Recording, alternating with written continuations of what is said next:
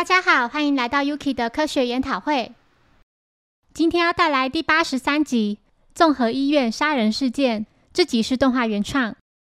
小五郎因为脚骨折而住进医院，主要照顾小五郎的有护士中山和美、主治医师白井光雄以及外科医师江藤胜利。某天晚上十一点半，独自在病房里的小五郎看到对面窗户上竟然有个人正拿刀杀人的影子。他立刻通知院方人员报警，并冲向刚才那扇窗户所在的房间。警方赶到后，经确认并没有发生任何命案，虚惊一场。医生认为是小五郎精神不济而产生了幻觉。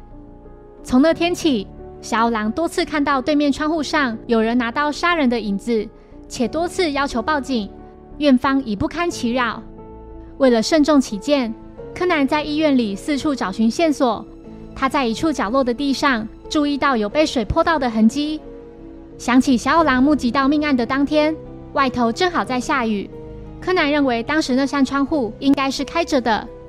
小五郎的病房在七楼，对面的仓库窗户并没有窗帘。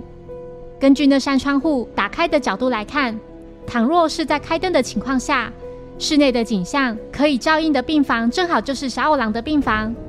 虽然从小五郎的病房无法直接看到凶案现场的情景，但却能映照在窗户上。这是种利用镜子作案的手法。柯南来到病房对面的仓库，窗户旁有个用来做紧急急救的假人，猜测或许凶手就是利用假人来演戏。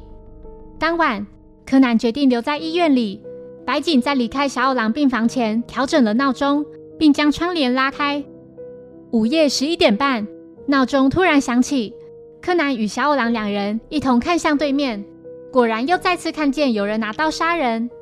柯南火速奔向仓库，然而仓库里并没有人，那个假人也没有被使用过的迹象。接着，柯南回到小五郎的病房，看到他及江藤两人倒在地上，江藤背部还被插了一把刀。警方赶到后，白井认为杀了江藤的凶手就是小五郎。白井于案发当时还在办公室里，何美表示自己有听到他在讲电话，还帮忙泡了咖啡，甚至有跟白井进行隔空交谈。柯南来到白井的办公室，他注意到咖啡杯旁边的砂糖完全没有被动过。柯南请监视员协助调查白井办公室里的几个地方，经确认后，正如柯南所推理的，这个咖啡杯可以证明白井就是凶手。柯南麻醉小五郎，并变身为他的声音说：“凶手利用仓库里那个用来做紧急训练的假人，在仓库里让自导自演的杀人案反射到我的病房，刻意在今晚十一点半时把被害人叫到命案现场将他杀害，就像先前自导自演一样。只不过这次是真的杀了人，而我跟柯南就刚好目击到这一幕。凶手甚至将我病房内的窗帘拉开，调整闹钟。”没错，凶手就是白井。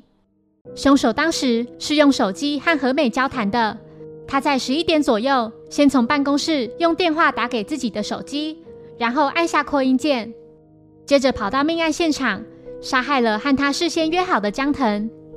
十一点半时，自导自演一场杀人戏码，然后用手机跟护士进行交谈，接着回到办公室把扩音键按掉。万万没想到的是。和美竟然泡了咖啡。白井认为，如果杯子上没有检验出唾液，也许是自己在喝完咖啡后就马上冲洗杯子的关系。